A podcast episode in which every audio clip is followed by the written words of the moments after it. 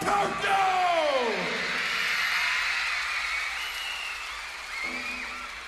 Are you ready? Will you welcome epic recording artist Secret? Hello and welcome to Stand and Deliver, a JoJo podcast. This week, we discuss episodes 33 through 36 of Season 3.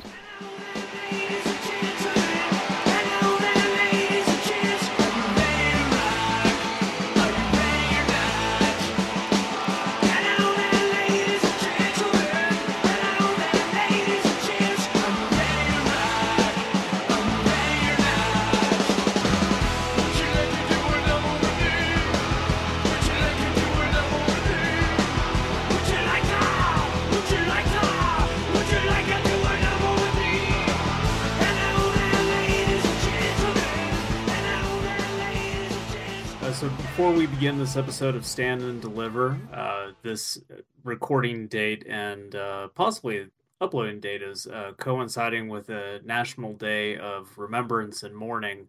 Not Uh, upload date because that'll be tomorrow. Well, still, it's today is the day of, and I feel that you know it is really our civic duty, uh, considering that this this is you know going on like a federal level, uh, to observe the passing of WWE legend Dynamite Kid uh, with a moment of silence.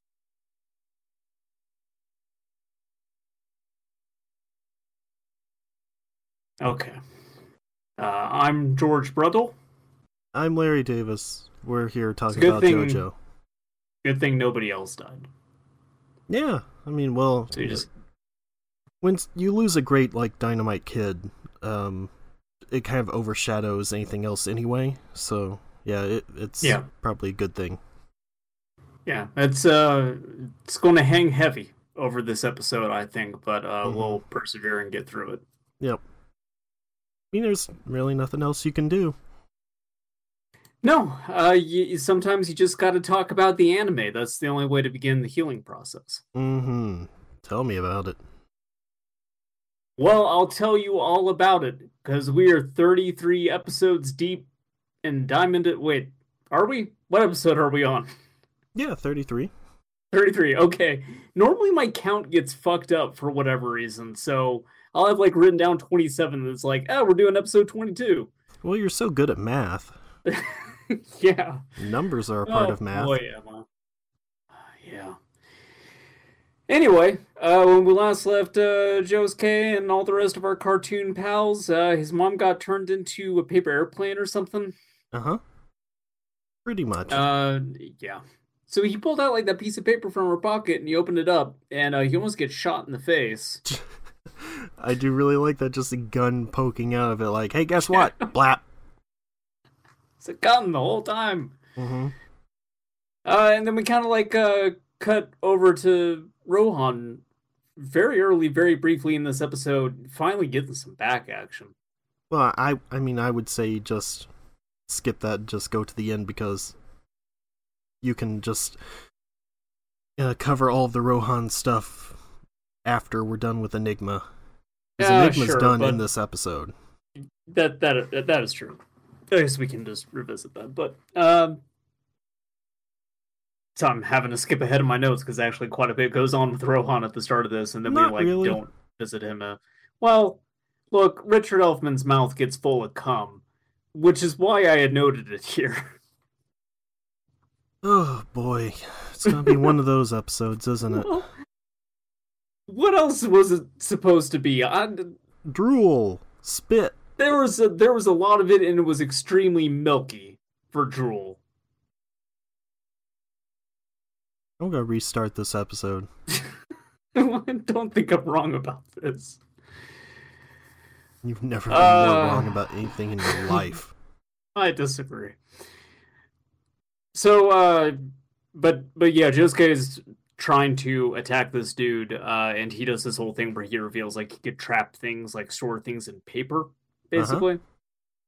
uh and it's a weak stand, but like one of the things he can do, which is kind of neat, is if he has something trapped in paper, if he tears the paper up, then whatever is inside of it ends up getting damaged. And he like demonstrates this by like ripping up one that was holding a bowl of ramen in it. Uh huh. And then like for the next one it's just going to be Koichi, I guess, which like he's he's written down Koichi Hiros on it. And he like that, what? That's how you pronounce that, right? Did I get it right? Yep, that's it. Koichi High Rose. Look. How have you gone this far? And you still. is this a bit? You have to tell me if this is a bit. Look, I bet, you know, if somebody wanted to just compile all the times I've mispronounced something, it actually would not be that bad. But come on, High Rose. Yeah. That's how it's spelled. H I R O S E. Alright. What? Just, just how go on. okay then how is it supposed to be pronounced? Hirose. That doesn't sound right to me They say all. it multiple times. They say Koichi Hirose, or well, they they would actually be saying Hirose Koichi, but in fact, it's actually not really Koichi. I think it's more like Koichi or something weird, but whatever. I'm just gonna have to agree to disagree with you then Uh, on see, that it one. is a bit. I knew it. It's Even not you're not that dumb. Well, I don't know about that. O Osu Osuyaku. Os Oku, Okusaku. Okusaku. Akasaka. No, Oku. See, now that you're doing that, I'm fucking it up. It's Okuyasu. see, I know that one. I got that one. All right. Adval. Look, that was because I wrote it wrong in my notes No, for like a couple not. episodes. Yes, it is. It actually is. I did. I've like fucking flipped the like second two letters around, and like, yeah, that Look was just this. me being bad at typing on This top of not being able to pronounce things. Revisionist history going on here. It's exactly how it went down. So he throws Koichi last name's paper into traffic hmm and it like starts heading for the wheel of a car. It starts heading for Steve Winwood. It's a good joke if it, if anybody listening to this knows traffic. I highly doubt. Oh god. So you know, if it were if the driver of that car were a bit character would be a pretty good name for them. Sure. Yeah.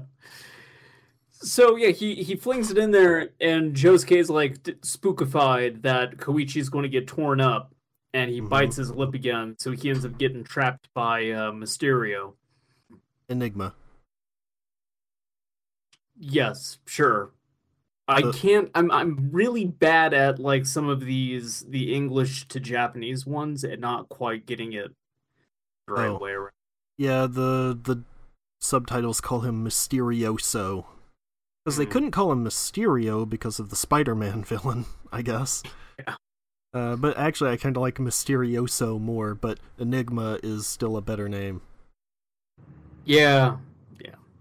Uh, but yeah, Josuke gets uh, sucked in the paper, and then Yu's still over here. Like, boy, I'm sure glad I didn't decide to like do anything. Mm-hmm.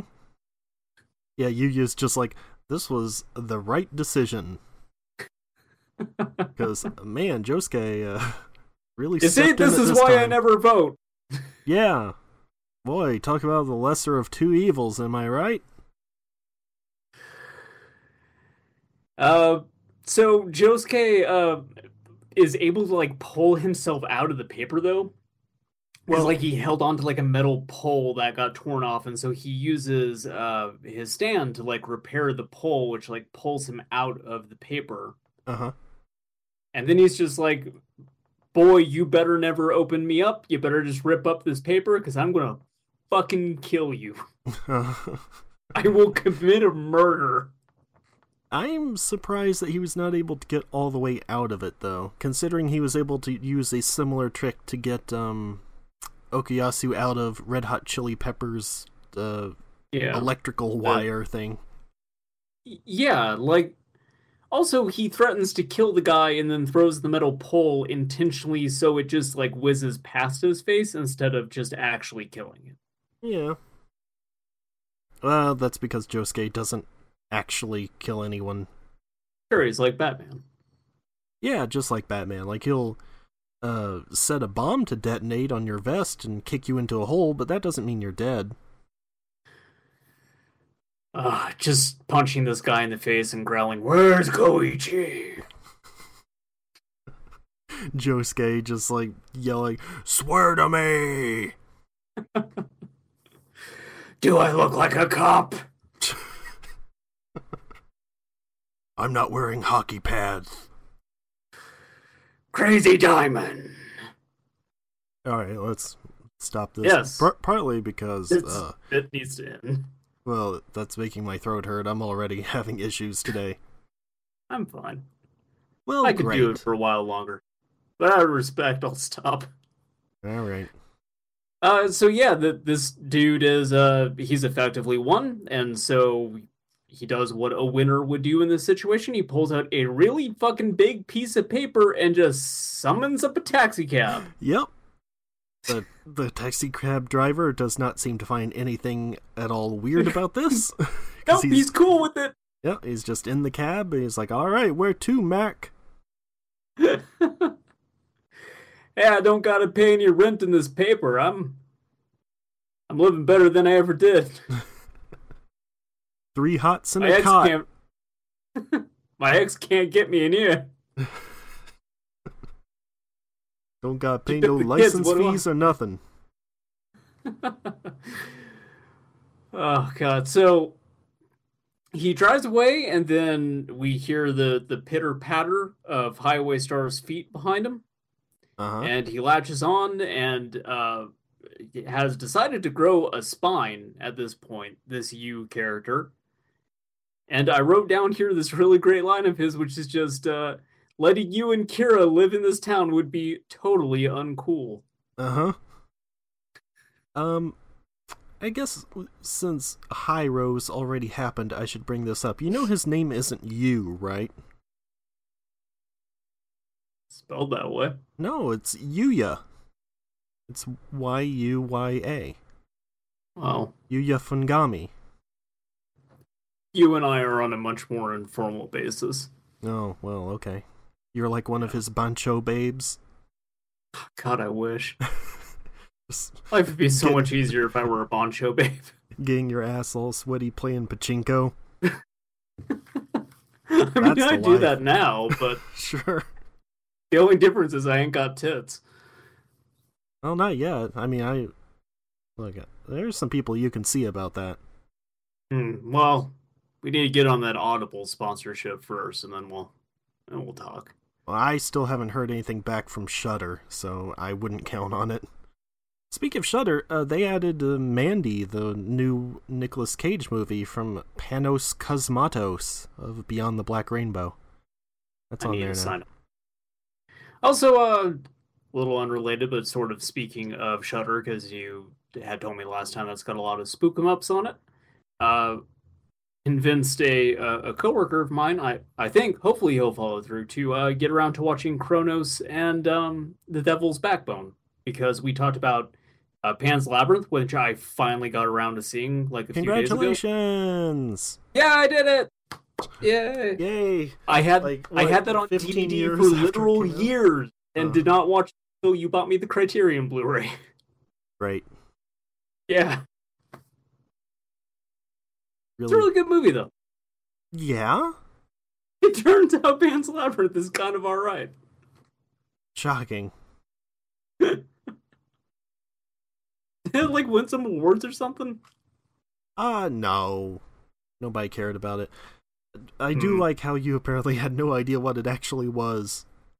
Yeah, yeah. I I think I saw the trailers back in the day, and then I never really like discussed that movie with anybody. I never looked up anything about it, so I just thought it was like this sort of uh, Alice in Wonderland thing. Like you got some stuff going on back in the, like in the real world, and then this girl kind of travels off into like a fantasy land, and then there's like analogs for the characters that it- had established like prior or something like that. Turns out not what that movie's about at all. Uh, it's mostly people getting their face caved in with bottles. Uh huh. I mean, and there's a, a, lot of bit. stabbing. Just so much stabbing.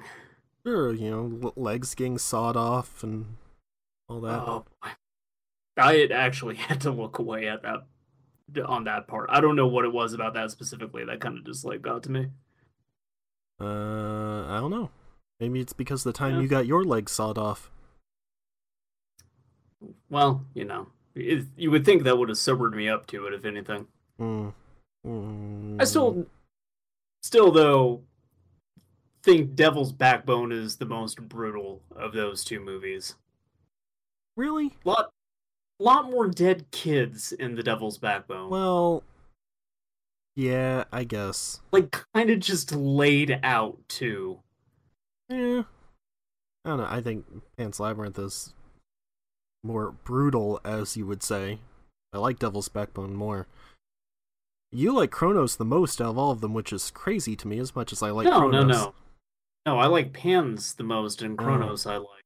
I, I would put Cronos in the middle. That's still weird to me. Yeah, I, I guess that they're all really good movies, and I though that like honestly, that's one of those things where like I bet if you asked me that same question of how I would rank those like six months from now, it would be a totally different order. Like I like those movies a whole lot. Did you see that interview with Ron Perlman recently? Uh, like in Entertainment Weekly or something? Basically, ever since he worked um, on Cronos with Del Toro, like from that point on, Del Toro was even back then trying to make the Hellboy movie, and he would always, in every interview, be like, "Here's my condition: it has to be Ron Perlman." And like, I mean, that's a condition. Yeah, like he refused to do it otherwise, and it wasn't until Blade 2 was a success that people were like, ah, alright, fine, whatever you want. Ah, What I'm saying is, Del Toro is a good dude and loyal to his Yes. large monster man friends. Absolutely. I look, the new Hellboy could actually very well be good, but it still is extremely weird to me to have like a live action Hellboy that is not Ron Perlman. Yeah. It is weird. Something about that still just not sitting right with me. Yeah, I also just worry that it'll be too serious. Yeah, because they keep like talking up like how gory it is, and I mean, like the- sure, okay, like a gory Hellboy could be neat, I guess, but like the fact that this is the thing that you guys keep focusing on every time you bring it up makes me kind of worried that you're going too grim for the sake of going grim. yeah, like, Hellboy is violent, definitely sometimes at least, but that's not what's about. Yeah. And, and that's my concern is that they're misinterpreting what it's about. Like, even, I would say the BPRD series is far more gory than Hellboy actually was, because Hellboy is very fantasy focused. BPRD is a lot more grim. Um, but then also, I guess, also seems like they are blending stuff from BPRD into the new movie, because Captain Daimio's in it. Hmm. Um, so th- I wonder if maybe they're going to have some part of his whole like Wendigo storyline. Spoilers. Anybody hasn't read BPRD? Uh, oh, but before we get back to Jo- what? oh, I was going to say before we get back to JoJo's along the same line of uh, good comic book movie adaptions, I really wish they would do a follow up to that last Dredd. Yeah, That was a really good movie, and it's kind of insane to me that they never followed it up with anything. uh, well, it didn't make much money. It did it. Okay, now I was about to ask, like, did it just not make anything? No, not really. Um, Which, but hey, you know, there's there's the real crime. The fact that the dude who made the original Judge Dredd, which is a fucking awful movie, is uh the showrunner of Gotham. Then you make a good Dredd movie and can't get more of that. yeah. Well, look, Alex Garland's been doing okay for himself. Yeah, sure. Um, but the thing is, as much as I like Dredd 3D, it's not a very good Judge Dredd movie. I've been talking about this recently. The Stallone movie, for as much as it gets wrong and as awful as it is, it has the look of Judge Dredd down. Uh, and then it like completely squanders that with Rob Schneider's spaghetti robot. But like the look of the Judge armor and everything else, like the Mega City and everything in it, is great. And Dredd 3D doesn't really look at all like that. Also, it doesn't have any of the weird, wacky humor that the comics do, um, which is kind of a downside. But I mean, definitely, I like the new movie a lot. I just wish there was Yeah. a better blend of the two. Because Judge Dredd is supposed to be weird and funny, and the new one was not. Hmm. Well, speaking of weird and funny, Uh huh. Sorry, what? What? Huh? Oh, JoJo's Bizarre Adventure. I What's forgot that? we were doing a podcast. That's a show. They they put it on the TV in Japan. It's like a cartoon, but it's not for kids. What? Why would These do cartoons say bad words like fuck and shit and piss, and sometimes little boy wieners in it. That's not safe for TV or work where I watch this show. I told you not to. I made a mistake. Uh oh, George made a mistake. yeah, I mean that's Uh. on you. so Yuya runs up to the taxi. Uh, he sees that it is, it is empty, but uh, his schnoz is telling him that this guy uh, and Josuke and uh, Koichi are still inside. He sees a piece of paper on the seat. He's like, okay. It's probably booby trapped. There's a piece of paper stuck in the door. Uh, but he wants me to be afraid. He's after after my fears. So like I need to approach this uh, of calm calm mind and body. So he opens up the door and the, the paper in the door like blows up. It had an explosion trapped inside of it. Because I guess this guy could just like trap fire.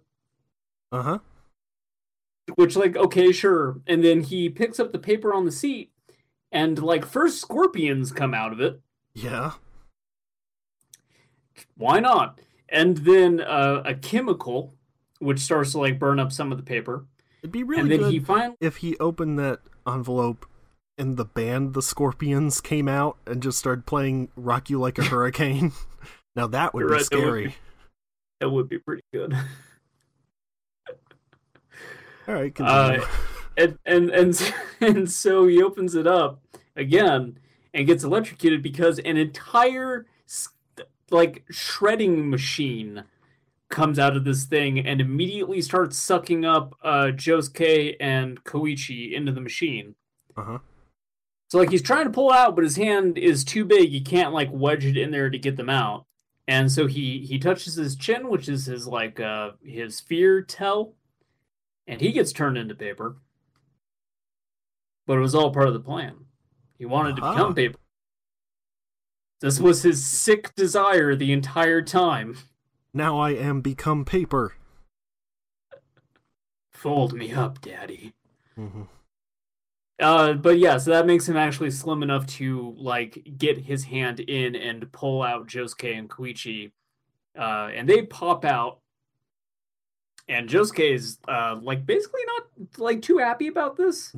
I really like when the paper just slightly opens and Crazy Diamond's fist comes straight out of it to smack Hell uh, yeah, Enigma. yeah, punches him right in the mouth.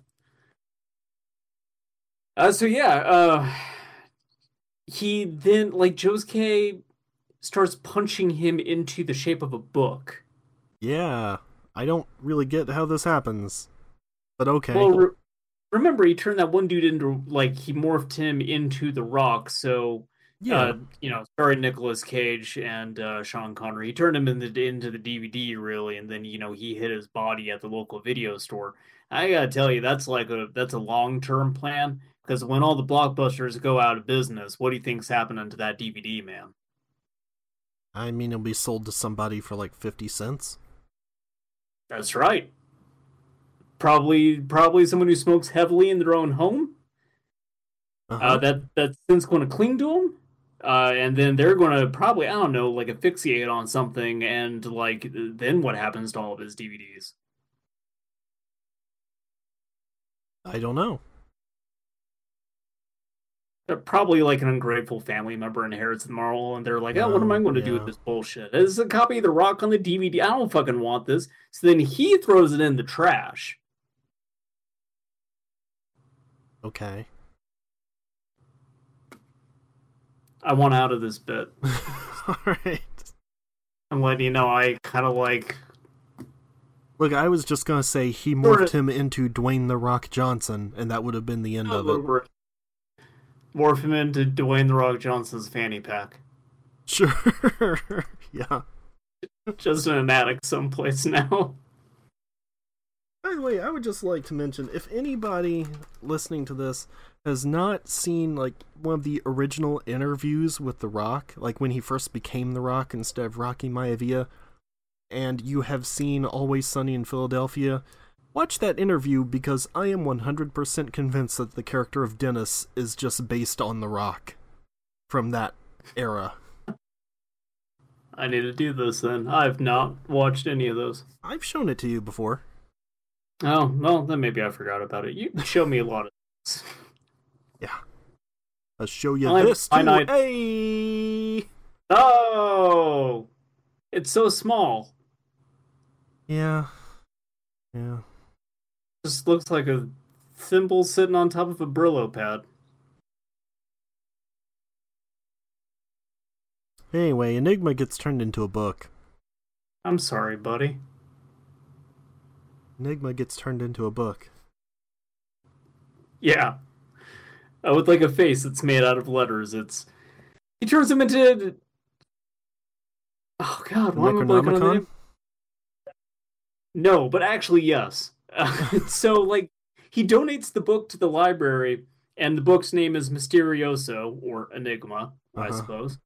And if you go to the to the library and you request to see the book, uh, they will bring it to you. You can see it. Uh, there's rumors that you could hear the book talk to you, and you're not allowed to leave the library with the book.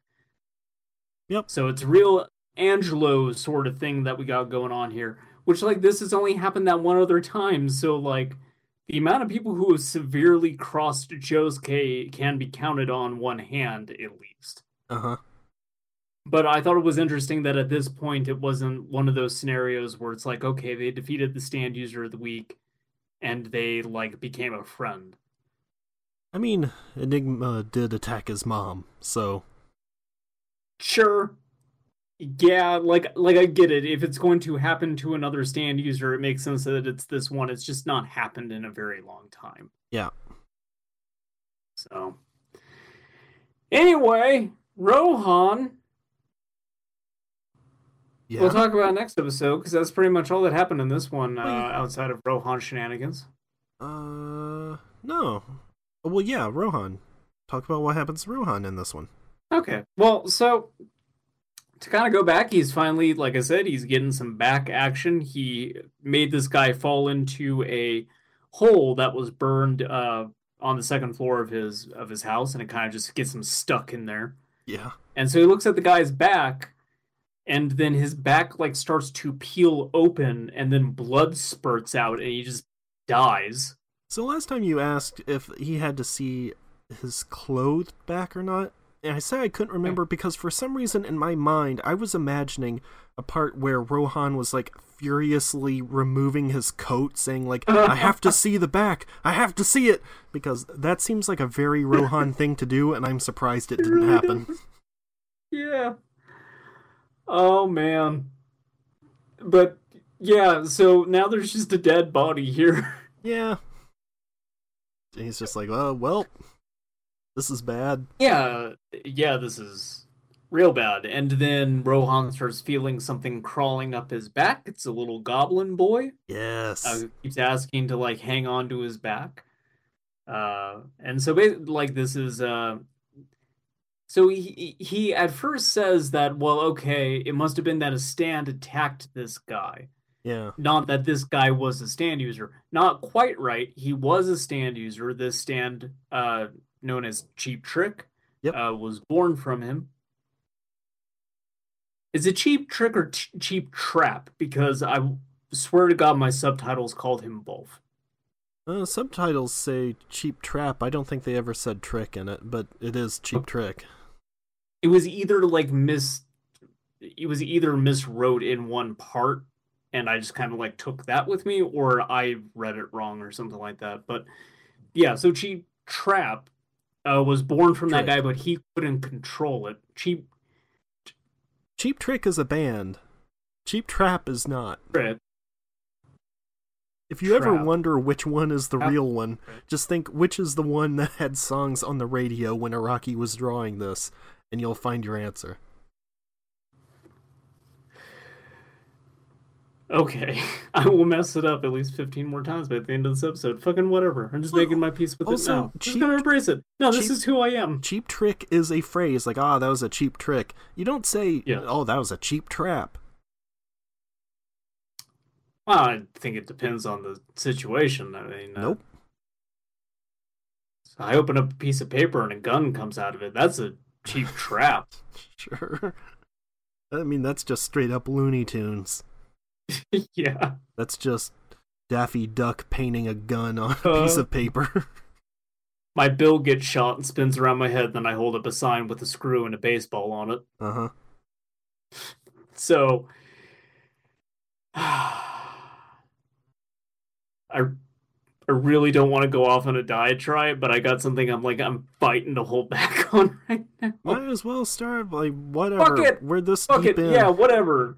This is this podcast. Uh, I had brought up I watched Who Framed Roger Rabbit again uh, Oh, boy, to a coworker because I so I had mentioned to you I am shocked how well that movie actually holds up, especially uh, especially because I watched Space Jam recently and that does not hold up at all. I refuse to believe that. Space Jam has aged incredibly poorly. Uh, whereas Who Framed Roger Rabbit, like it's kind of insane the amount of stuff that they had to do to make that movie work when it Oh, came yeah. out. Like just the amount of stuff moving around in that set that they had to sync up with animation is The, bonkers. the main thing I always remember that blew my mind that is the part early on when um Roger like smashes through the window, uh, like the blinds, and leaves like a Yeah. silhouette of himself in it. Like that's crazy. Yeah, uh, just the amount of characters holding actual guns who are cartoons, and just the logistics of needing to make sure that these guns move around in a specific choreographed way. Yeah. And it's for like characters that are like three feet tall, and then like listening to the commentary, and a lot of it was like, oh, we had to use like a bunch of robotic hands and stuff to get things to work. Huh. Uh, a great part of that commentary too is the they had a stand-in for Roger Rabbit who would dress up like Roger Rabbit, who would sit in a makeup chair, and then they were talking about how like yeah, some people on the lot were working on Superman, and we overheard them one day going like, yeah, I saw some of that Roger Rabbit movie. Th- That costume, I don't think that movie's going to work. Who um who's on the commentary? Is it Zemeckis? Uh, oh god. Uh, it, it it was like be. seven. It was like seven different people. I actually think Zemeckis might not have been. That'd be weird. Hmm. I need to check again. I was sort of like it was on in the background while I was doing some other stuff. Hold on, so I've got it here. I can look. I'll see if it says on the case.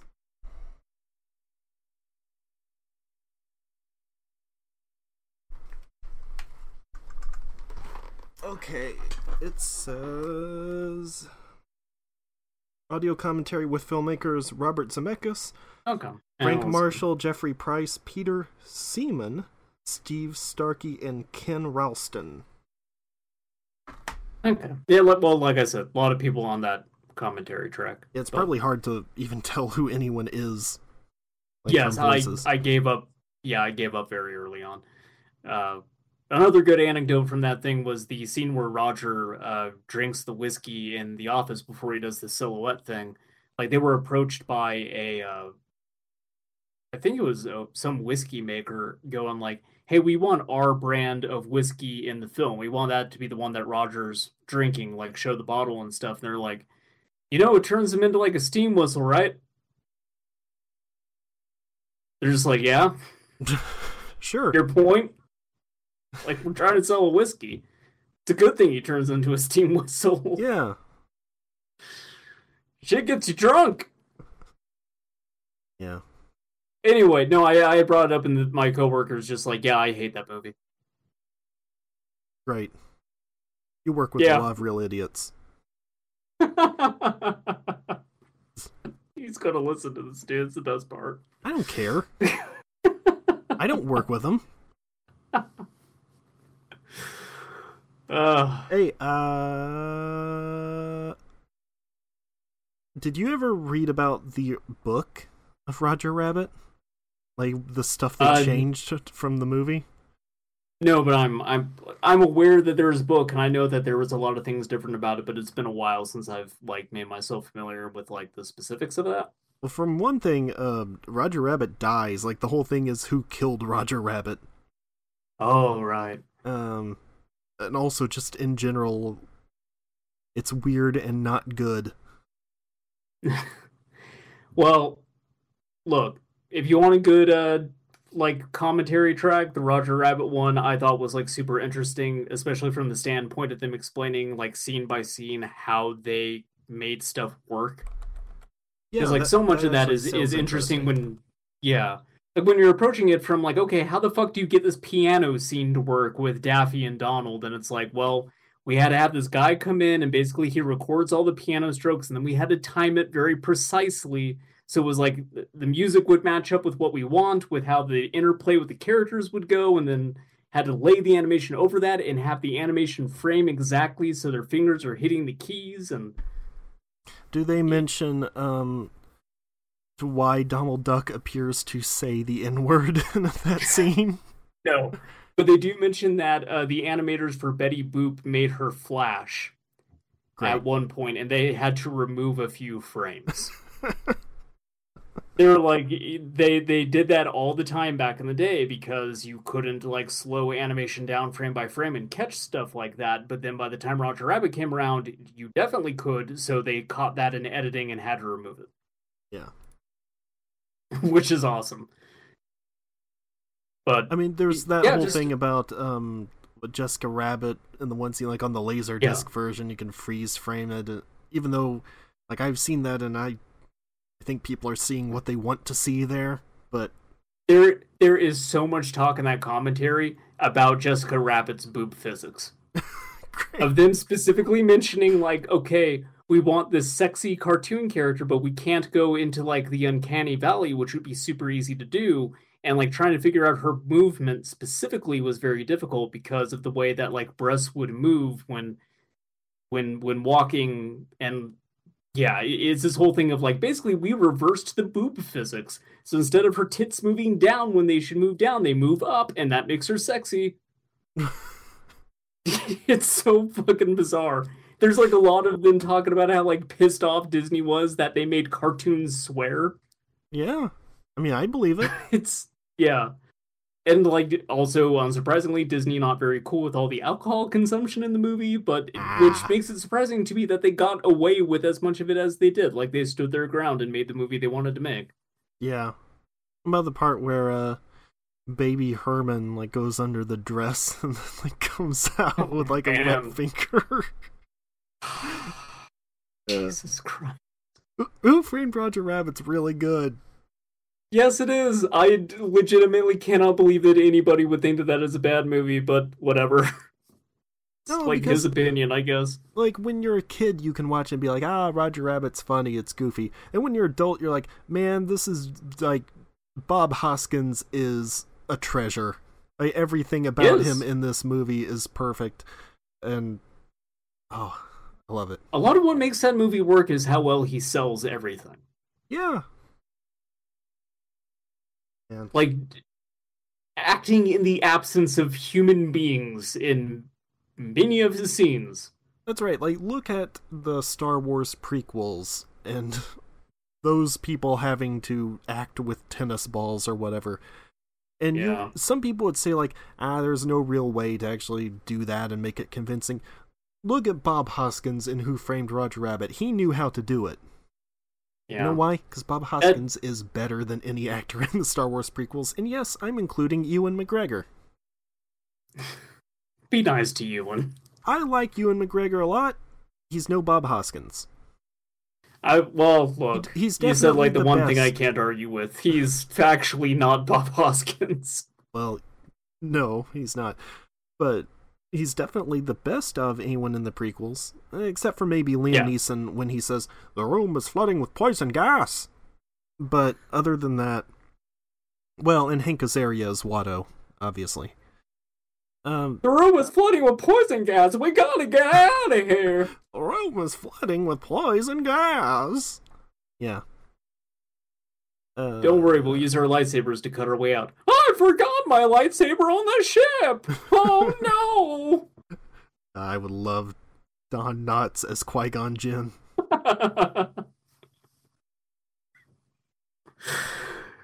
Uh, so Rohan has a little boy on his back, Yep. uh, telling him to burn them all.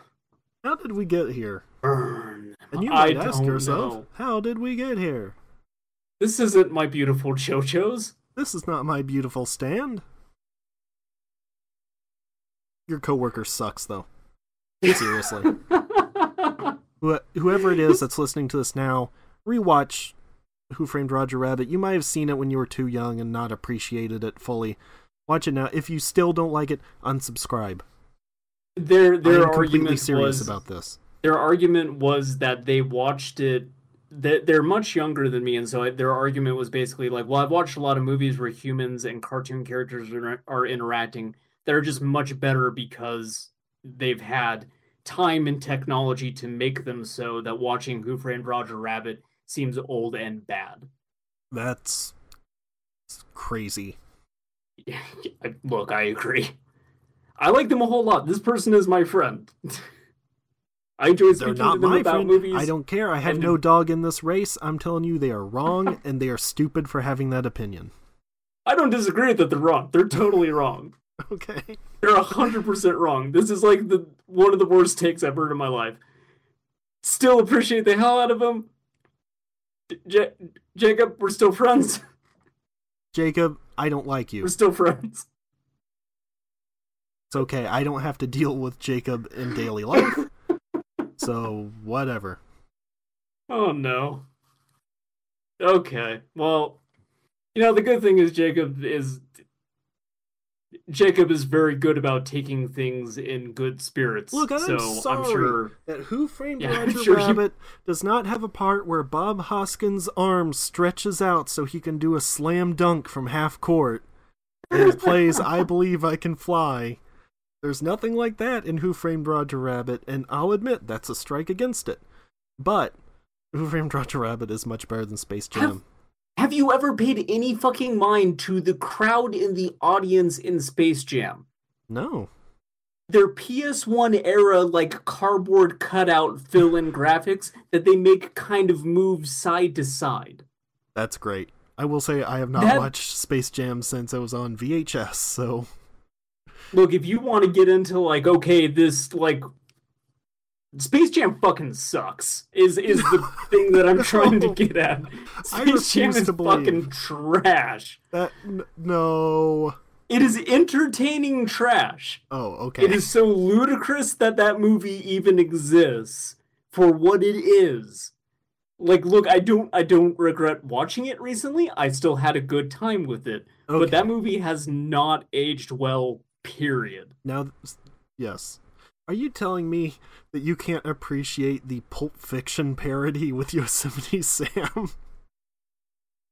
like No, that's that good. Just happens. It's just like There, there are good gags in that movie. There, Wayne, Wayne Knight yes. flies around the court like a balloon. Uh huh. There's good bits in Space Jam. It's just it looks really bad. I Like the, the animation has aged incredibly poorly. like one maybe one of the best things in that movie is something that involves no cartoons and it's just the part where they're golfing at the beginning and they're talking about how there are no white basketball players there any good and someone says like Larry Bird he's like no Larry's not white Larry's clear like that's maybe the best joke in the whole movie Yeah. Oh god. So I'm pretty sure we're done with this episode. huh no I think. Wait, I'm well, pretty sure. he's uh uh, uh he gets cheap trick on his back Yeah. I, I think this is Oh, where oh, Cheap Trick and, does uh, tell him, like, uh, you, if you want to get rid of me, just show me to somebody else, and then you'll die, Yeah. and I'll be on them. And also, Hayato's got a, uh, a camcorder and he's going to go film his uh, dad doing dad stuff. I guess I don't know. S- I fucking. thought kid. that was next episode. It's the cliffhanger on this one. Oh, I watched them all tonight, so I'm caught up. okay. I saw some cartoons today uh, that weren't Who Framed Roger Rabbit. manga anime differences. Ugh. Uh, boy, the there are a lot. I here. make every time we get to this bit. I'm not gonna read all of these because a lot of these are just because it's all this one chunk. It's more of those move this to this episode and yeah. Oh, r- remove the taxi driver being confused about where he is after coming out of the paper. it's a good uh, removal. No, they should have kept that in. I know. I kind of like him just being totally cool with everything. All right. I think that's actually funnier. That's a better bit than oh. him coming out. Huh? Who? Where am I? Yeah. Ugh." Okay, sure. Oh, changed how Yuya rescued Josuke and Koichi. When he became paper in the manga, he was somehow attached to Josuke and Koichi's papers, which allowed him to open them. In the anime, turning him into paper allowed Highway Star to split itself into multiple sheets, being thin enough to grab Josuke and Koichi's paper out of the shredder. Oh, okay, come on, anime. Removed Mhm. echoes saying, Let's kill Daho! What? They took out his catchphrase. Suit I'll see you in my office. Uh, didn't show the names and addresses in Rohan's phone book, which includes Jotaro, Joseph, Tonio, Okuyasu, and Josuke. I like how t- uh, Rohan has Tonio in his phone book, even though I don't know that they've ever really interacted except for that one scene that everybody was gathered around in. Yeah. Um, uh, Hmm. Oh yeah, added a brief scene of Kira walking home from work to lead into the "My dad is not my dad" arc, and added Hayato running across the town with a video camera, determined to film the imposter disguised as his dad. Episode 34? July fifteenth, Thursday, Part Four. This is the last one of the Thursday saga. Hooray! Koichi's going over to his buddy Rohan's house. Uh huh. Rohan's got a monkey on his back. One of those days. Everybody's got something to hide, except for me and my monkey. days. Yeah, so Rohan's like, hey, I'm being attacked by a stand. The stand is on my back. I cannot show you my back. That would be a bad time. And then Koichi kind of being a shitty friend and just being like, yeah, okay, good one, buddy. this is one of my least favorite things in like TV and movies. The whole character doesn't believe another character, even though they totally should. Yeah, there is no reason for Koichi not to believe that something is happening. Th- There are numerous times in JoJo's Bizarre Adventure where to make the plot happen, a character has to like be in total disbelief over something that is less weird than shit that they have been exposed to, usually moments prior. Uh huh. Koichi was just paper. Yep. And he cannot believe that there is a stand on someone's back that prevents them from showing him his back. Yeah. So I he's mean- outright just being a shitty friend, basically. On the other hand, Rohan, out of all of the people in this group, Rohan is the one who would probably try to pull something. Although It- in this yes. case, like I think it's still stupid he does not believe it. But Yeah. yeah. Like So yeah, uh, Koichi even Koichi says something leaves. like he's like Sensei, you're always doing stuff like this. You're always trying to mess with me, which makes me think there's just stuff the show or manga didn't show where Rohan is just constantly pranking Koichi, which I kind of like the idea of. Yeah, me too. But still, like Koichi even mentions, like, oh, we were in the midst of like a multi-pointed attack Yeah. from Kira's dad. Now's a bad time to be fucking with us about being attacked. Like, if this were a multi-pronged thing and they were going after all the people that Koichi's dad knows is a threat to his son, Rohan would be included in that. Kira's dad, you mean? Uh, yeah, my bad. But still, Like Yes. Koichi should have been able to intuit at the yeah, I don't know. Koichi's being a shithead. Yeah. And, and even Rohan's just like, you know, I didn't call those shit bags Okuyasu and Josuke because they fucking suck. But you suck too. You are leaving me to die. Yep. It's like I thought you were the one that I could actually depend on, and thanks a lot. Flip some double birds, and then Koichi leaves. Uh huh. Uh, and well, so we also um, he tries to show him. He's like, "Oh no, wait! The, just look up here. There's a body up here, but there's no body." But he Oh, looks in right. the hole and finds a tiny shriveled. I'm gonna call him Richard Elfman because you kept doing that. yeah. He's like, and then "Here, like look." Koichi just looks at it and is like, "Ha, oh, it's a good prop." "Yep, good job making that, Rohan." Yeah. Oh god. So uh elsewhere, Kira is in a uh in a subway car and he's trying to suppress his urge to kill this chick and her horrible boyfriend. Uh huh. Yeah, both Uh, of them are pretty knock a- horrible, really. They're yeah, they're terrible. Uh they bump into him and like knock out a uh like a fingernail clipper with a bowling pin on it and then start telling him he's a geek for having this sick bowling pin nail clipper. Yeah, and here I think is the first time you get a new Kira theme, and it's great. Like all of Kira's themes Mm. are great, but this one's like this brown brown or something I can't remember exactly how it goes right now, but it's really Yeah. cool. Uh, and then so that's all we get uh, for Kira for a little bit. We could come back to him. Uh, but Rohan is attempting to make his way across town uh, without showing anyone his back, so he's like sidling along and everything. And uh, he gets to a crosswalk, and he Oh, starts considering like, you, you skipped one of the best parts, which is when Rohan leaves his house and a guy drives, I think it's a mailman or something, Oh, goes by right. on a bike. And he's like, Hey Rohan, I love your manga. Will you draw a nude next time? A nude girl! leaves. Truly Araki understands the artist's plight. Yep. Just fuck freaks coming up to us constantly going, "Draw naked ladies." Yeah. Yeah, look, you Or have that, to pay that for or that. put a dong on this lady. Sure. always those two questions. Yep. They're always followed up with, "Do I gotta pay for this?" Free, right? For exposure. Ah, come on, be cool. Draw a penis on this broad for exposure. I have a lot of followers who would love to see dongs on chicks. Uh huh. It's a good Shadman impression. that, that his name?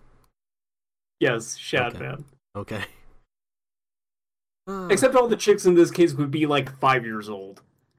oh no. Yeah, that's the look. Shadman's been banned on a few sites. Going to say for good reason. I don't know anything about him except for something about like- Fuda. He likes drawing a lot of uh, cartoon characters who are very explicitly underaged and then covering them with like tattoos, making them chain smoke and like get fucked all the time. Look, I'm okay with some of that.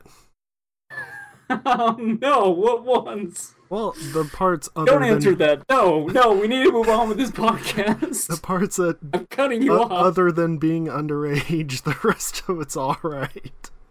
Oh my god, how much porn did he draw of Hayato? What?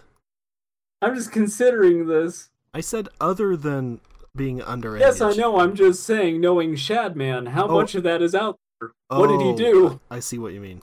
I thought you said how much I draw of it. I'm like, man, I don't draw anything no. anymore.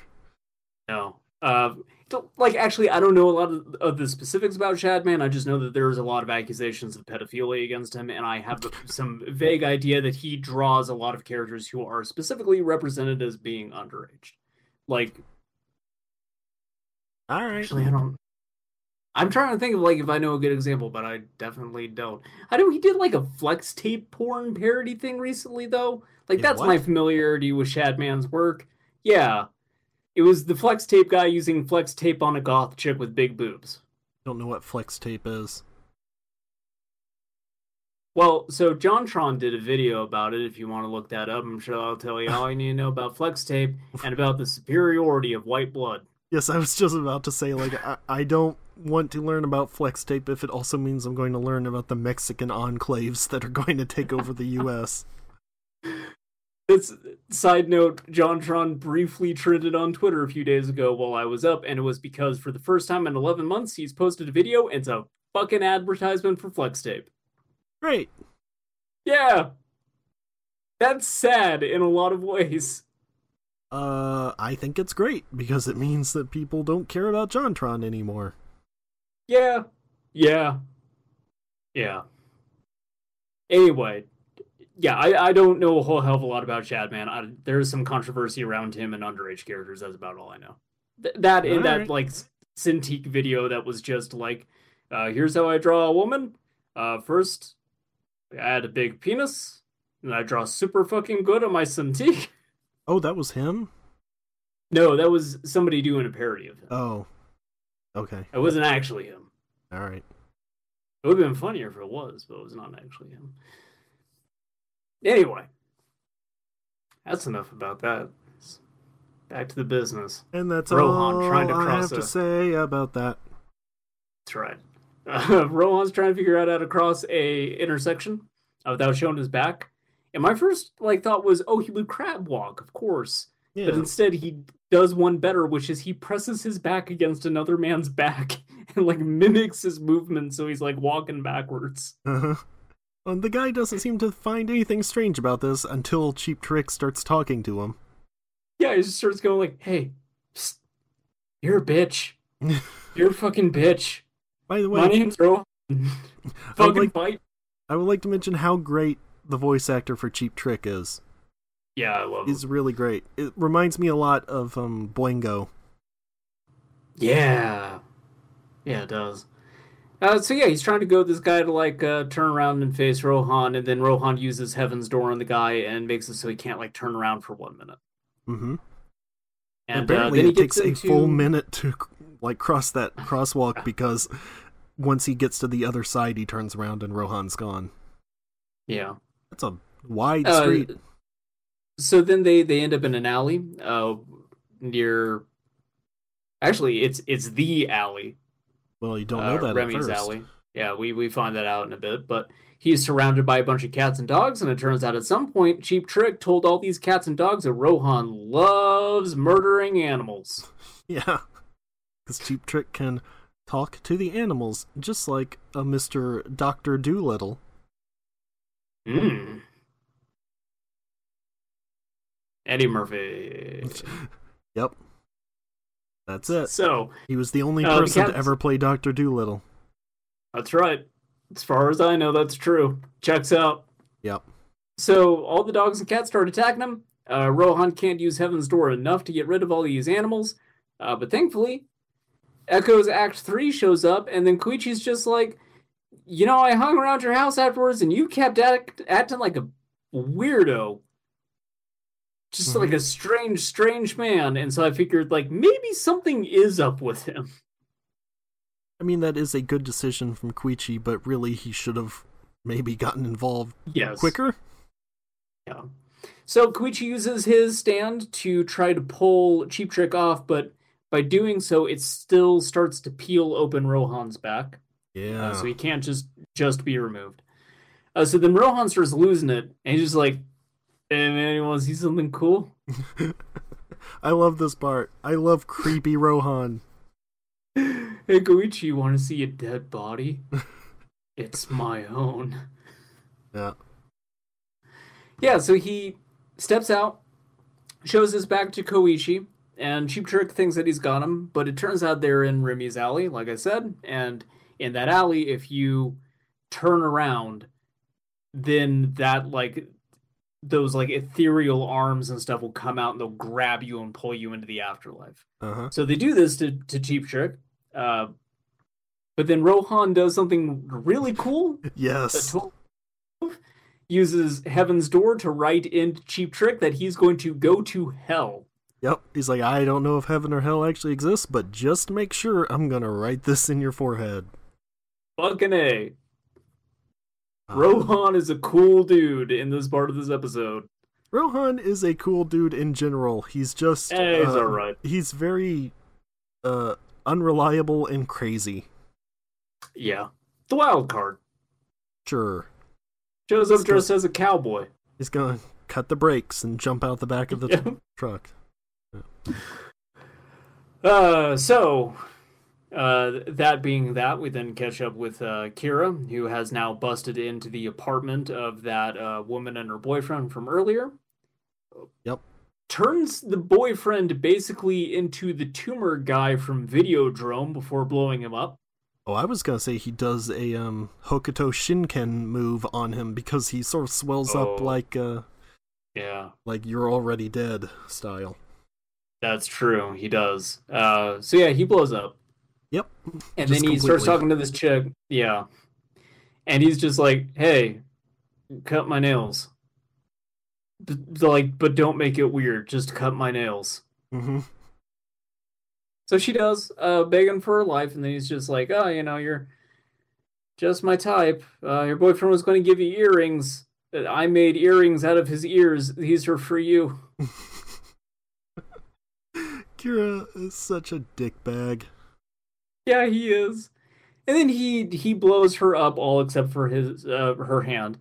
And uh, we see that Hayato was filming the whole thing through uh, the crack in the front door Mhm. because Kira, an idiot, forgot to lock the door. Yeah. And then, uh, as Kira is leaving, he notices Hayato running off. It takes him a full minute to piece together what happened. Mm-hmm. Then he blows the hand up like fucking great. Now I gotta go take care of this kid. Yep. And then, uh, weirdest thing, rest of my episode just like cut off. Oh, Uh, why? I don't know. There's a part uh Hayato's in the bathtub, and there's I don't know. The episode just cut off, just ended. Oh. Okay. Actually, so because I was watching this at work, I had to get through the episode. I understood that that was the part I should skip because it's not appropriate. So uh, I have not actually had a chance to catch up with what happened here, but enough happens in the next episode that I kind of have like a decent idea that basically Kira says, "Hey, I know you were there," and the kid says like, uh, "Yeah, I filmed everything." Yep. And then Kira's like, "Uh, "No one's gonna believe that footage. Come on, dude." And then he's like, "But guess what? I'm filming everything in here too, bitch." and I don't know why that matters. I don't either. Like, just explode the other camera in here. Yeah. Uh, but yeah, so I understand they have a they have a bit of a scuffle, and it's a bit of this one up thing of like, ah, well, I got this evidence. Ah, well, that doesn't matter because I, I got this. And, ah, well, I got this. And Yep. Yeah. Yeah, basically. but it doesn't. But it sort of doesn't matter anyway with the way the next episode starts. So Well, the main thing is he figures that he can turn one of his strands of hair into a bomb, and then with a small Ah. explosion, it'll just look like he hit his head on the bathtub. Which is then strange later when he hides the body. But yeah, yeah. it, in fact, it actually has a line where he says something like, it'll, it'll look like he just slipped in his head on a bathtub. That's a common accident in our culture. like, alright, dude. Rohan's such a goon. You mean Kira? Uh, yeah, Kira, I'm sorry. I. They're both like fucking terrible people for very different reasons. Yeah. And yet and yet I love them for how terrible they are at times. Less so with Kira, because Kira's just straight up a creep. Hmm. Like Rohan when he does terrible things, it's still like kind of funny and I can't look it's a fictional character, but like I can't stay mad at him, like that general sort of feeling. Mm-hmm. The stuff he does is less reprehensible. But whatever. Just Alright. read the manga anime differences. Um, let's see. Uh, This just more changing order of stuff. Removed the scene with Rohan taping band-aids over his ears to block Cheap Trick's chatter. He taunts Cheap Trick for being so weak it can't even rip the band-aids off his ears. That would that wouldn't even work. What the fuck? I don't know. It's Rohan. Rohan's a special boy. okay, I really wish this had been in here. Removed Rohan falling asleep and Cheap Trick taking advantage of the situation by calling multiple people using the phone on Rohan's desk. Five people barged open the front door.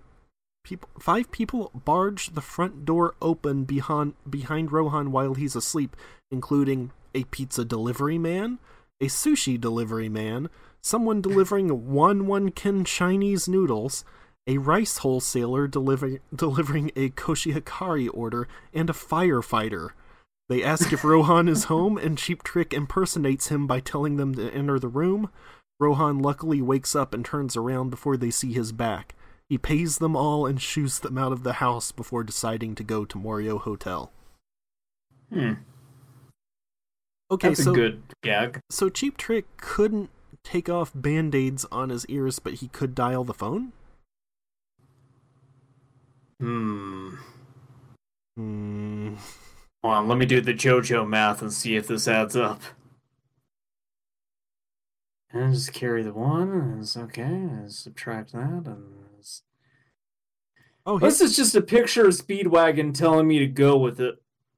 oh, here's another thing um that I thought was weird. Apparently, there's an explanation for here for this that I missed.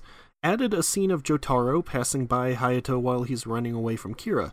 Jotaro investigates Satoru's apartment due to him and Minako being on the report of runaways and missing people.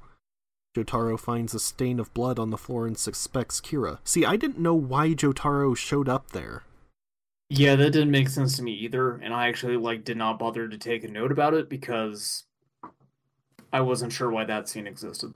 Yeah, uh, apparently. Yeah, because Because it also doesn't come up again.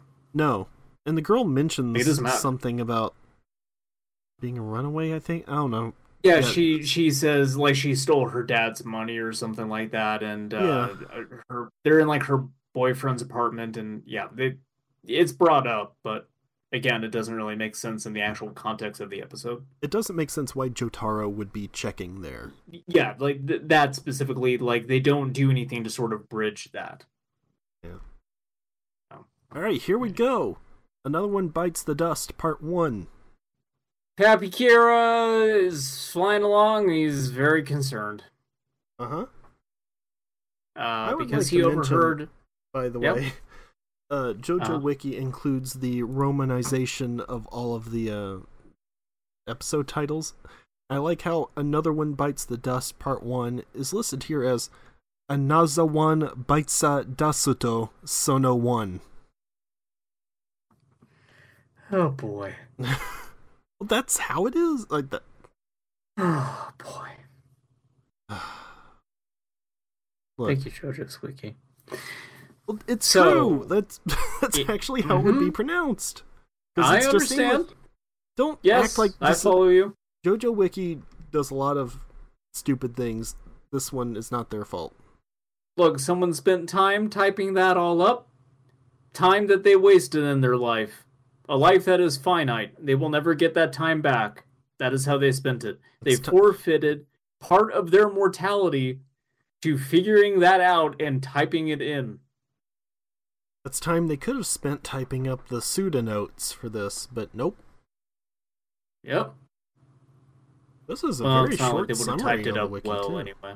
considering how much. So, Papakira, uh, he overheard Reimi and Rohan uh, discussing the pictures that he took of Hayato and totally not Kira. Yep. And uh, she pointed out, like, oh, you know, this kid looks kind of weird, and I got a bad feeling about this guy. Yep. Uh, so, meanwhile, Kira's getting out of the bath. Uh, his wife is wondering where Hayato is, and she notices that his fingers, uh, Kira's fingers are bleeding. And I, as I noted here, oh, I guess Hayato is dead now because his body is in the closet. Yep. So uh, it turned out that like when Hayato was running away, I think Kira like to me it looked like he snapped his neck. Nah, he, he did the head explosion thing that I had mentioned. Yeah. So yeah, you had brought that up, and and so I guess that's what actually went down. But yeah, he makes it look like an accident. Uh, but then he like shoos his wife away because again he threw the body in the closet Yeah, for whatever He- reason. he's a Uh, smart and then guy. starts to like bite his nails until they bleed. Yeah. Which uh So no. as we've brought up multiple times, you know, there's uh Hirohiko Araki saw a movie and decided to write it into his comic. This time, it was a combination of he saw Pulp Fiction and Groundhog Day, possibly on the same day. And he was like, ah, I've got it. I'm going to have the same day Ah. repeat, and also I'm going to show all this other stuff out of order. Yeah. Um, also, the biting your fingernails until they bleed thing. My mom does that. Yeah? Her fingers look fucked. Right. Like her fingernails start like halfway down where a fingernail would normally be, Uh. which has maybe contributed to part of my fear and just general like, like I get grossed out by nail stuff because I had to grow up looking at that my entire life. Look, I love my mom.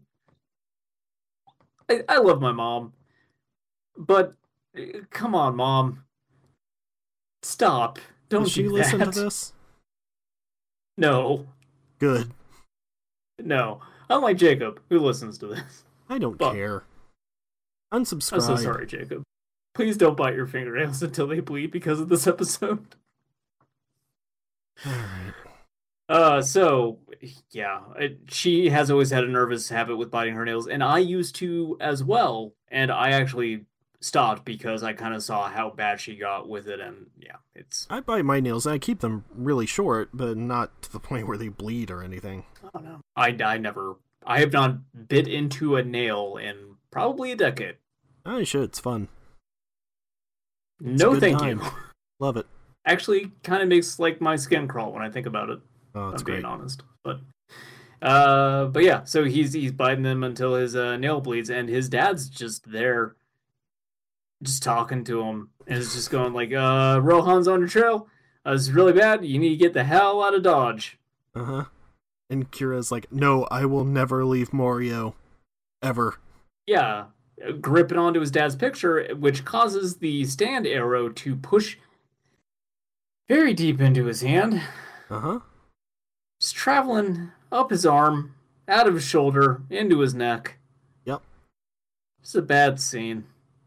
Well, at the moment, but then he gets a cool new Oh. power out of it. Oh yeah. So uh Hayato is the next day. He is now alive. Uh Kira has sick hair now. And Yep. is just uh is hella chill, you know, just uh found his center. That's one of my favorite things is that he changes his hair color and style completely by just brushing it. Yeah. Uh, which, like, I wonder if that sort of implies that, like, that was this dude's hair, like, the whole time, just he never combed it or anything. Oh Like- no. It was different at the root of the hair or something like that. I, I don't think so. I think it's maybe just more like Kira is a master of disguise. You know, it's like pistachio disguisey. He's turtly enough for the turtle club. oh, boy. He's a bad man. Oh, man. Look, he's gotten Kira's, this. Kira's bad at everything he does. Look, he, he- disguised he's gotten he this walked far right to by guys, and they didn't know who he was. So he's okay at it. I suppose. So Kira uh, leaves for work. Um, well, like so, there's this whole thing here that that kind of keeps coming up because you mentioned Groundhog's Day. So to establish a few things about what ends up repeating in a pattern, a vase breaks, a telephone rings, and I think those are the only two specific things, right? It's Dude on the news vase- is like oh, yawning. Oh, dude on the news coughing. Coughing, yeah. Yeah, coughing. And then the time being established as 7:55 in the morning. Yep. So so uh Kira leaves for work, Hayato checks to see if the coast is clear, but it's kind of just like a ruse. Kira is like standing on the other side of the doorway and it's just like, "Oh, this is walk halfway to school with you. On my way to my job." Mhm. So they're walking along, and uh, Kira's just like, "Oh, you know, it's uh, been a real roller coaster of a week. It's a lot of ups and downs, you know, but it's uh, things are looking up, Kira. Oh, haha, did I mention my real name? Oh, whoops. Uh, uh, sort of slipped on out of there. By the way, if I wanted you dead, you'd already be dead, so you know." Don't stress or anything. Yeah. oh, yeah. Look on look on the positive side of things. Always thinking positive. You know, like I always say, too blessed to be stressed. Yep. Hashtag blessed. Yeah. so yeah, he's he's saying he's got like a new power that makes him superior to everybody else, uh, and that is the power of Pepsi. Yes. A lot of prominent Pepsi product placement here. Holy shit. Holy fucking god, yes. There's uh, specifically a location that keeps coming up the Pepsi Tower. Uh huh. Lightning will strike near the Pepsi sign. I need to know if this was actually in the comic because the comic actually has so many brands that needed to be changed for the show, and yet now it is just Pepsi. Yeah, it, Outright Pepsi. it had to have actually been a Pepsi sign because I bet that was probably an actual place that Araki just copied for the book. This is uh, on the same level of like cross promotion in anime as Code Geass and Pizza Hut. Yeah. where there were just Pizza Hut signs everywhere and everyone was eating Pizza Hut. now it's just like, we're going to meet up at Pepsi Tower. Oh, lightning's going to strike over Pepsi Tower. Here's five different establishing shots of Pepsi Tower. Yeah. It, is really strange they didn't change this. They they must have Hey, had a deal with Pepsi. Hey, Koichi, we going to meet up later for a cool, refreshing Pepsi? Fuck. So yeah, uh, Hayato's like not sure what to do about any of this because Kira's basically just laid out like, okay, I'm untouchable, I'm freakishly chill about everything now, and I'm not going to kill you, but yo, I could totally kill you. Uh huh. And then Rohan shows up, uh, wearing something. Sure. It's a good. If you're if Good you're a child and you're listening to this podcast, if a man rolls up to you wearing what Rohan is wearing, I'm gonna say don't talk to him. If if you're anybody really and a stranger comes up to you dressed like this, just walk the other way. Uh huh. Nothing good is gonna come of it. Um. Pepsi is in the original manga. I am sending you a picture now. That is definitely. This is insane. yeah.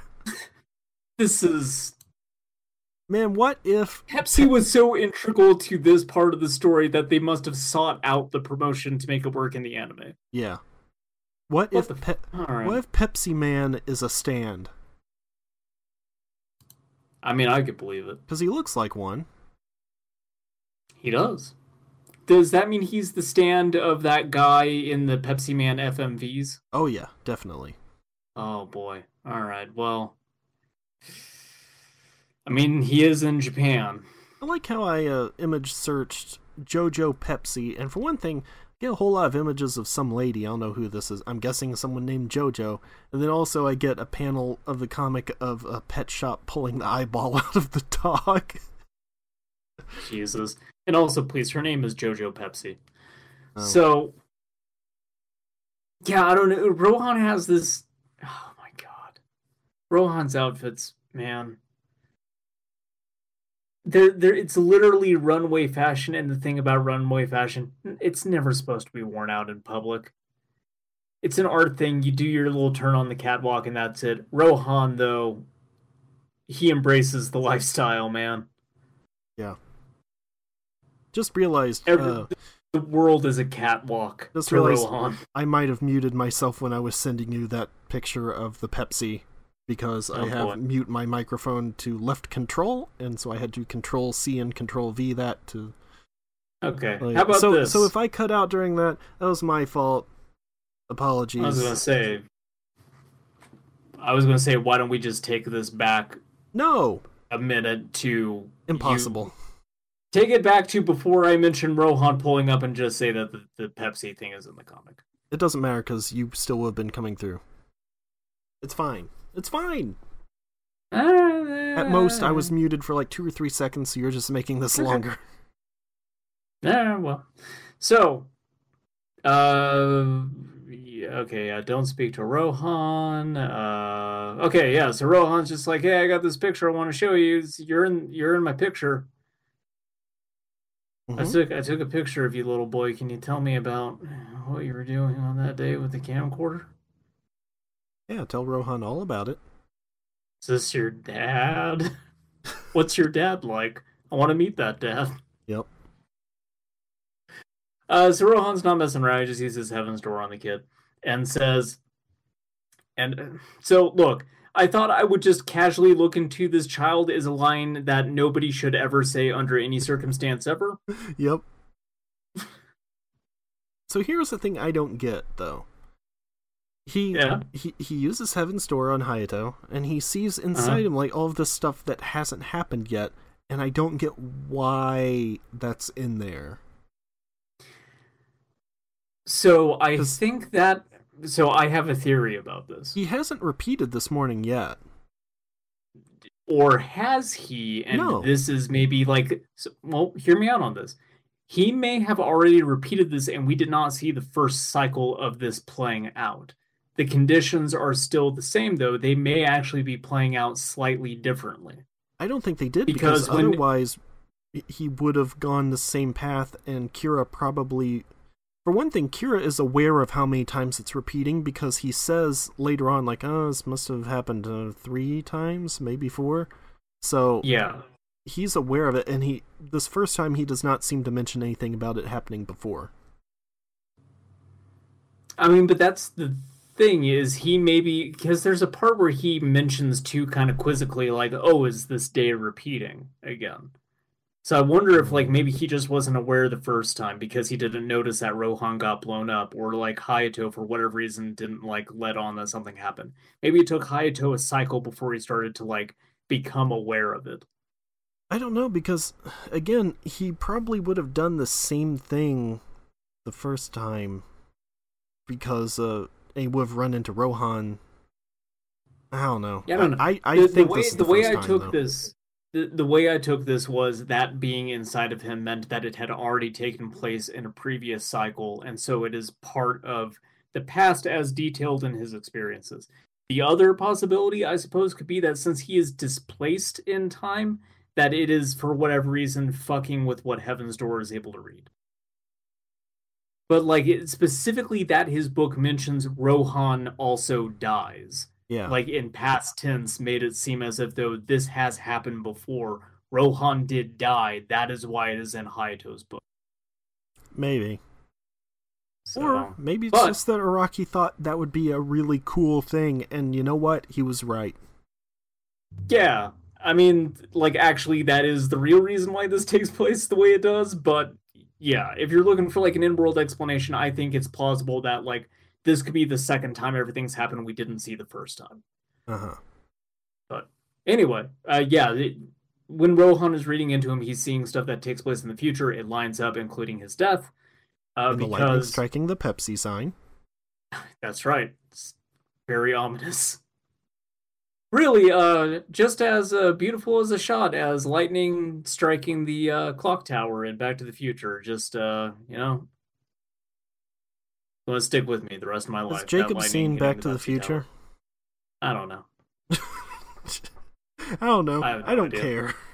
I'm afraid to broach the subject of old good movies with him at this point because I can't be heartbroken twice. Yeah. It's just gonna show it to him, and then he'll show up the next day like, I don't get it. Why'd the Libyans have plutonium?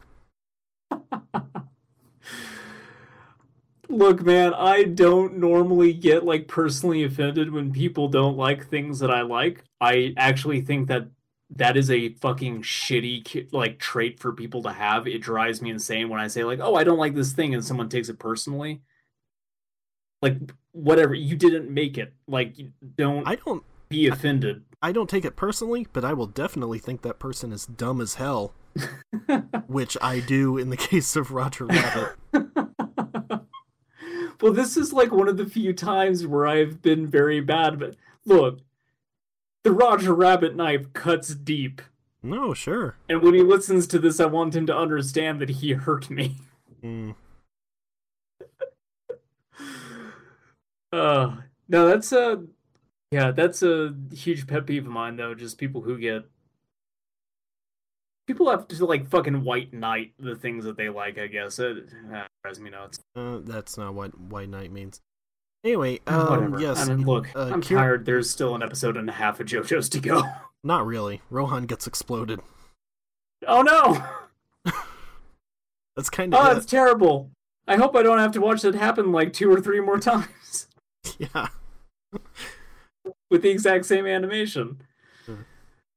Oh god. So yeah, he he blows up like pretty spectacularly too. Like his lungs explode and then like he completely cracks apart Shigechi style. Yeah, he just like has gushes of blood out of his back, Yeah. which don't leave Uh, blood s- anywhere else apparently.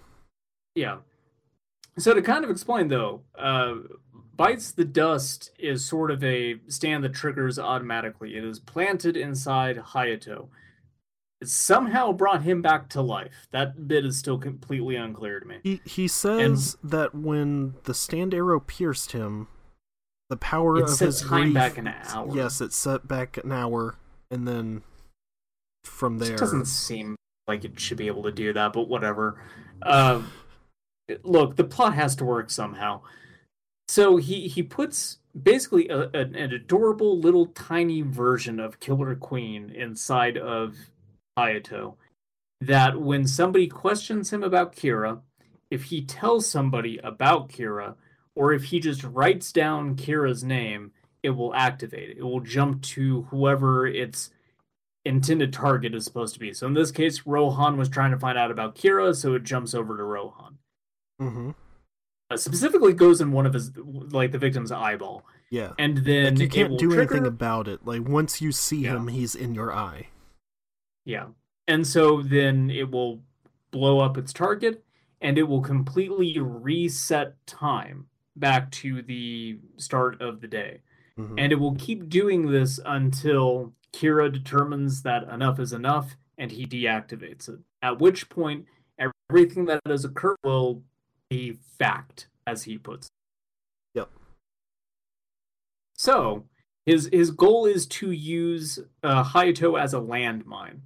Like each member of Josuke's party should at some point come in contact with him, die, and then once Kira can confirm all the kills, he shuts it off and is good to go.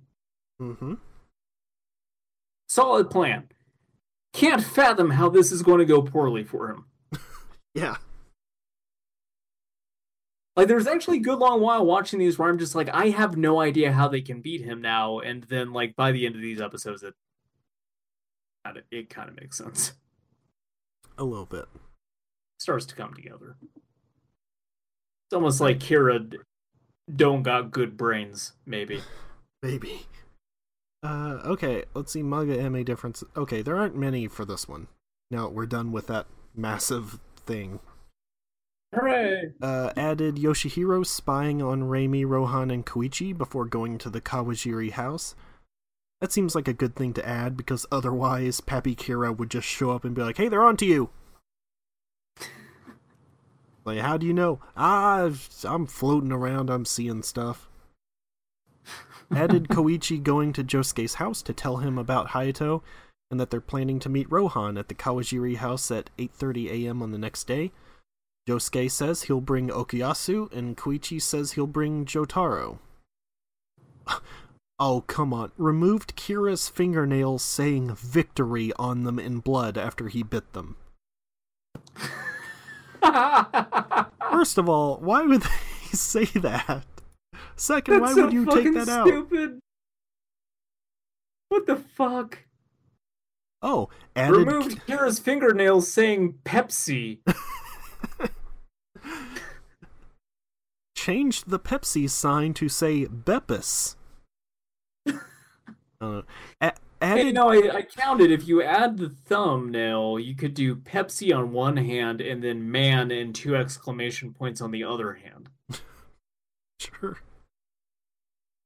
Uh, here we go. Added Kira combing his hair back after getting pierced by the arrow, which gave him the new hairstyle. So I guess in the comic, like he just got stabbed by the arrow and had new hair. which actually makes more sense.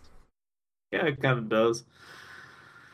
Oh boy. Added a commercial of Morio's very own miso stewed cow tongue before showing the news on Hayato's TV.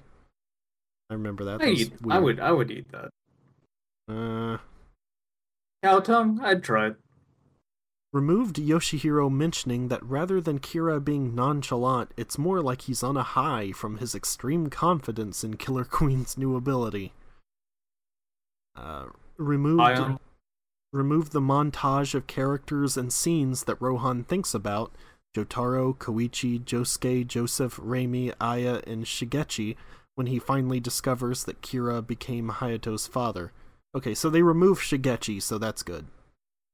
Yeah, that's a probably the finest edit yet. Yep. Bites the Dust Part 2. Hooray! Remember that last episode? Uh huh. Get to pretty much watch it all over again. Basically, Ah. it happened a second time. So, you know, rest in peace, Rohan. He got blowed up. Well, the important thing here is that anything that happened will still happen again, even though Hayato was like, nah, I'm not going to go near Rohan because I don't want him to get blowed up. But guess what? Rohan's going to get blowed up anyway. I just I'm thinking about the King of the Hill episode. That guy Yeah. working at Strickland instead the letter just like I work around stands every day. I thank God I don't get blowed up. Yep. Dang ol' Megalomart. Dang ol' boom, man. Jotaro just pouring himself a shot of beer.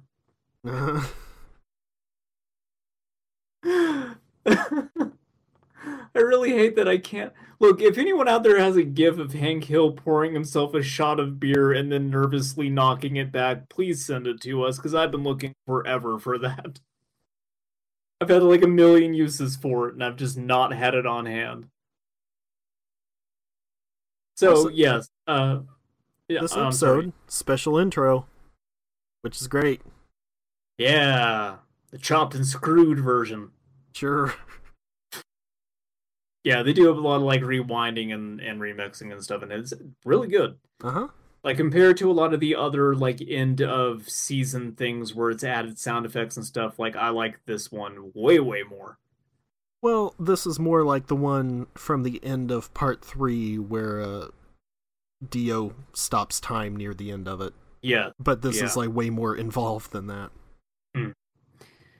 Uh, but yeah, as, as you said, anything that was destroyed, uh, the in, in any previous loop will continue to be destroyed. So no matter what Hayato does, the tea the the tea set will be destroyed. No matter what Hayato does, Rohan will die. It's not just destroyed. like actually, uh, yeah, because- Hayato's face will still turn into a book. Yeah, uh, the the news anchor still coughs, the phone still rings. So so basically in this next cycle Hayato tries to stop it, but he's unsuccessful. And as he's kind of like walking past Rohan's car defeated, um that is when Koichi shows up and is just like, "Hey, you look really familiar. I just can't quite place you." He says while waving around a photo of Hayato. Yep. And then Jotaro shows up, and then uh, Hayato's just like, okay, this is not good. Like, these people know who Rohan is. They'll ask me about my father, and then they will blow up. I need to get out of here and come up with a plan. And then Josuke and Okuyasu show up, and are also like, you look familiar. Have I seen you somewhere before? They say, also holding photos of Hayato. yep. Also, Hayato wearing a backpack with his name on it, which uh, Yeah. Jotaro does end up mentioning, but still. yeah. That's the thing that gives him way too. Not the photographic evidence, but the backpack with his name on it. hmm So they all start to ask him questions about his father, but like they get stopped just short of doing it because he makes up like, "Oh, my nose is bleeding," or "Oh, don't ask me anything." Uh huh. And so he pulls out a box cutter from his backpack, which, wow, Hayato. Well, you know, you got all eleven-year-olds got to have a box cutter in their backpack. It's before 9-11. Ah, well, look, it's been a long time since I was eleven. It's been like at least seven years. So I don't quite remember what it was like. But yeah, he puts the uh, box cutter to his neck and it's just like, okay, well, if I kill myself, then none of these people have to die uh, because, you know, my dad's ghost cat is inside of me. There is a lot of really good grim stuff from Hayato in this episode. Oh, yes. So he kind of like slumps over even further and you hear kind of like a crunch. Mhm. And you think that he did it, but it turns out that uh, little tiny killer queen is like preventing him from killing himself. hmm But then when everybody goes to check on him, now he's in their eyeballs. Yeah. They all blow the fuck up. Hell yeah. The cast of JoJo's Bizarre Adventure, Diamond is Unbreakable, is dead. Kira has won. That's the podcast, everybody. Bye bye. We're doing part five next time. And this is kind of the classic mistake of comic writers, I guess, because it's kind of a similar thing to what happened in Heroes in Crisis recently, where it's like, uh, boy, everybody in this place got killed, and you would believe it if it was just, I don't know, Arsenal and all these third stringers or something. And then you see Wally West dead in there, and it's like, oh, okay, they're. These people aren't staying dead. Yeah.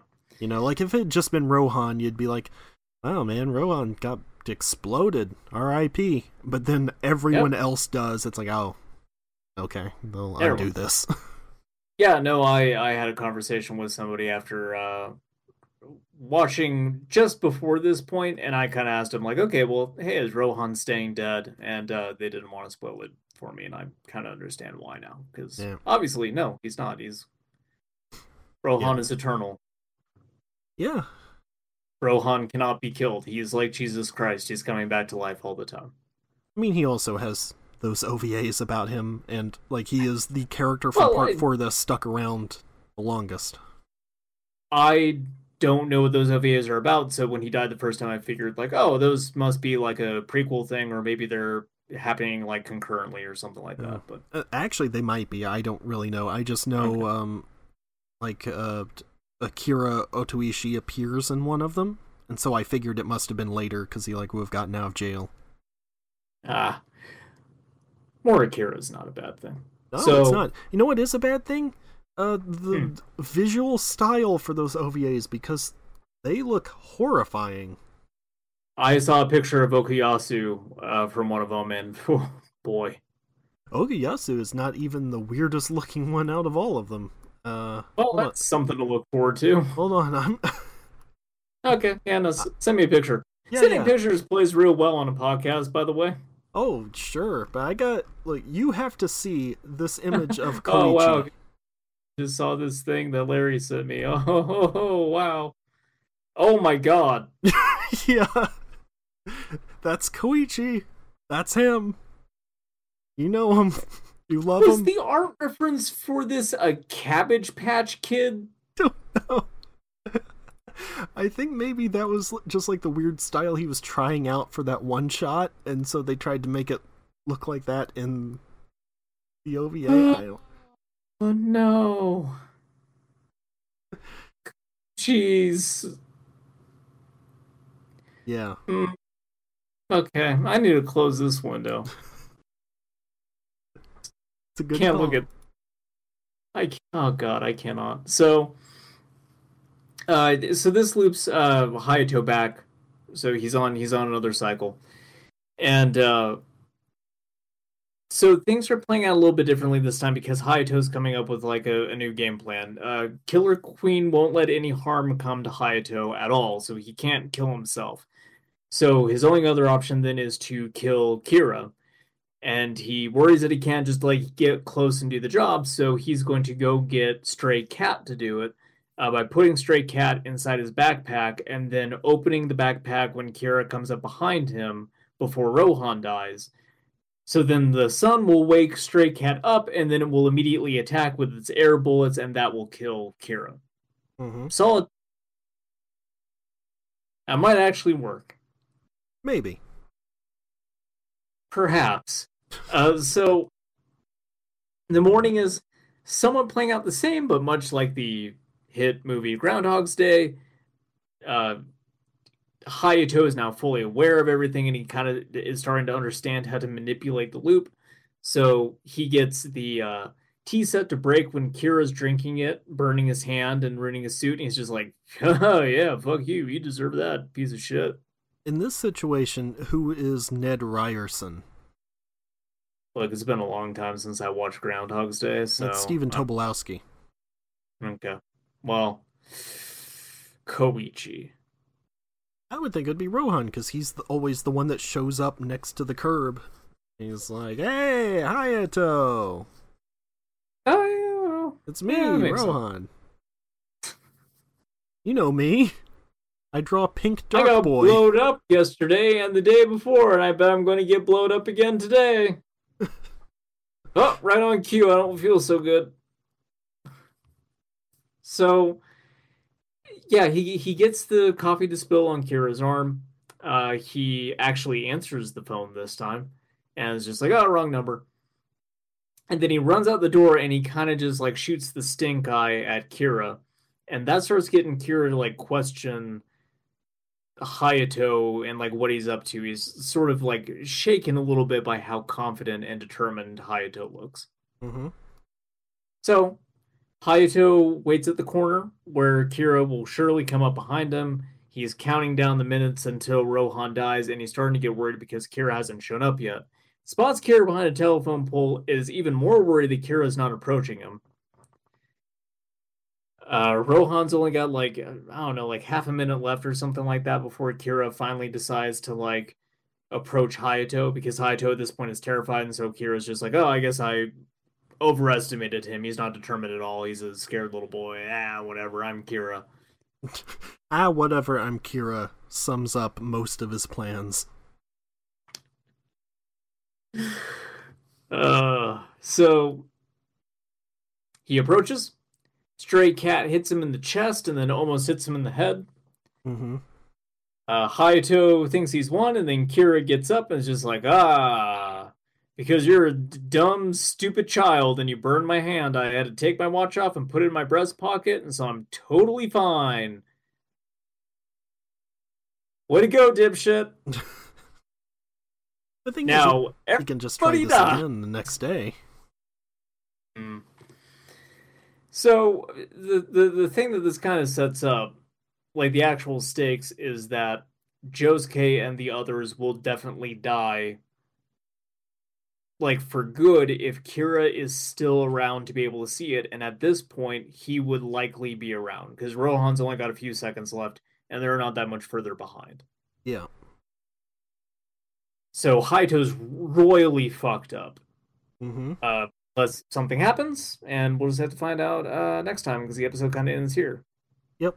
Again, this is kind of the problem that from those uh, July 15th or whatever episodes forward, it's just one thing until the end. So, but I'm we'll, guessing. we'll be done next week. Then on to part 5 I'm I'm guessing the way that this. Uh, so here's my prediction.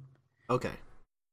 I am guessing that things go sideways for Kira because somehow Josuke, Jotaro, Okuyasu, somebody overhears him basically going, "I'm Kira. I'm the best. I love murder." Yeah. Because 90% of the time something goes wrong for Kira is because this dumbass does not know when to shut his mouth. And like I bet that they're like within the vicinity and they sort of see this whole thing going down with Hayato and that tips them off. And then like if I had to guess after that, he probably has to have some reason to like call off his stand before Rohan dies which would then break the loop in anything that would have followed after it. Mm. And I'm not like sure how he would get put in that position exactly, or if like he. See, here's what I don't know is if he could use another one bites the dust independently of the rest of Killer Queen the same way he was able to use the uh, sheer heart attack move independently. Interesting. Okay. So We'll find out next time. find out next time. Manga anime differences not many this time, thankfully. But remove the horse and jockey from Shinobu's teapot. Like whatever. Remove the Gucci brand from Rohan's watch. Look, it's not the Gucci Tower, okay? It's the Pepsi Tower. We've been over this. Should have changed it to say Coochie on his watch. Removed Okuyasu saying Hayato kinda looks like the kid in the picture before Jotaro mentions to look at Hayato's backpack. So Yeah, no- Okuya they removed the part where Okuyasu was the first one to actually recognize who he was. Oh, poor Okuyasu. Uh, added that Hayato is falling into Killer Queen's eye, along with a miniature Killer Queen gazing at him as he travels back in time. Uh, Yeah, that bit like when when it's actually showing the loop and it's Yeah. like Queen's eyeball. It's a really like- cool effect. it is, like but th- I don't think that's literally happening.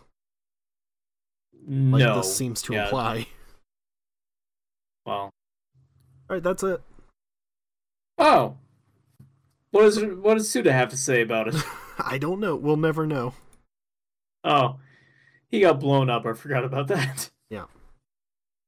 So next week is the last three episodes, uh, episodes thirty-seven through thirty-nine, which is a Crazy Diamond or Crazy D in parentheses Diamond is Unbreakable Part One through Goodbye Morio, The Heart of Gold. Then we'll be done. I can't wait to, to a ask new you, like, nightmare. we record this episode next week. Like, hey, Larry, how many episodes I got to watch again? Yeah, good one. I do it- Great. Hilarious. I do it every single week. So, Yeah, yeah. Oh. Of course. Like just just watch until the end of this. Watch about four or five episodes of part five. oh, Be okay. alright. well, already done. Great. That's not true. I've I've only watched the first episode of part. I five. haven't watched any of it. I, to be fair, have forgotten a lot of the first episode of part five. So, All right. I mean, while I've while I've been going through uh, this, I've been doing a rewatch of Evangelion.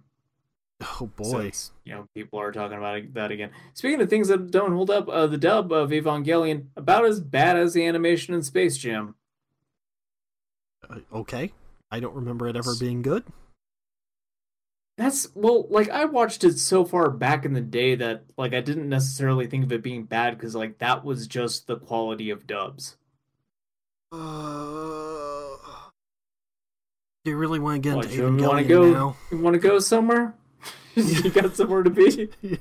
do you? Oh, sorry, you got plans today, Larry? Well, Huh? next next week we only have three episodes. If you want to talk about Evangelion, you can go to town next week. You got some errands to run? You going to meet up with some friends, Larry? Huh? You know No. that's not true. You're going to sit down and talk to me about Evangelion, and you're not going to enjoy it. Like I, I I went out and did things yesterday, so I'm good for the month.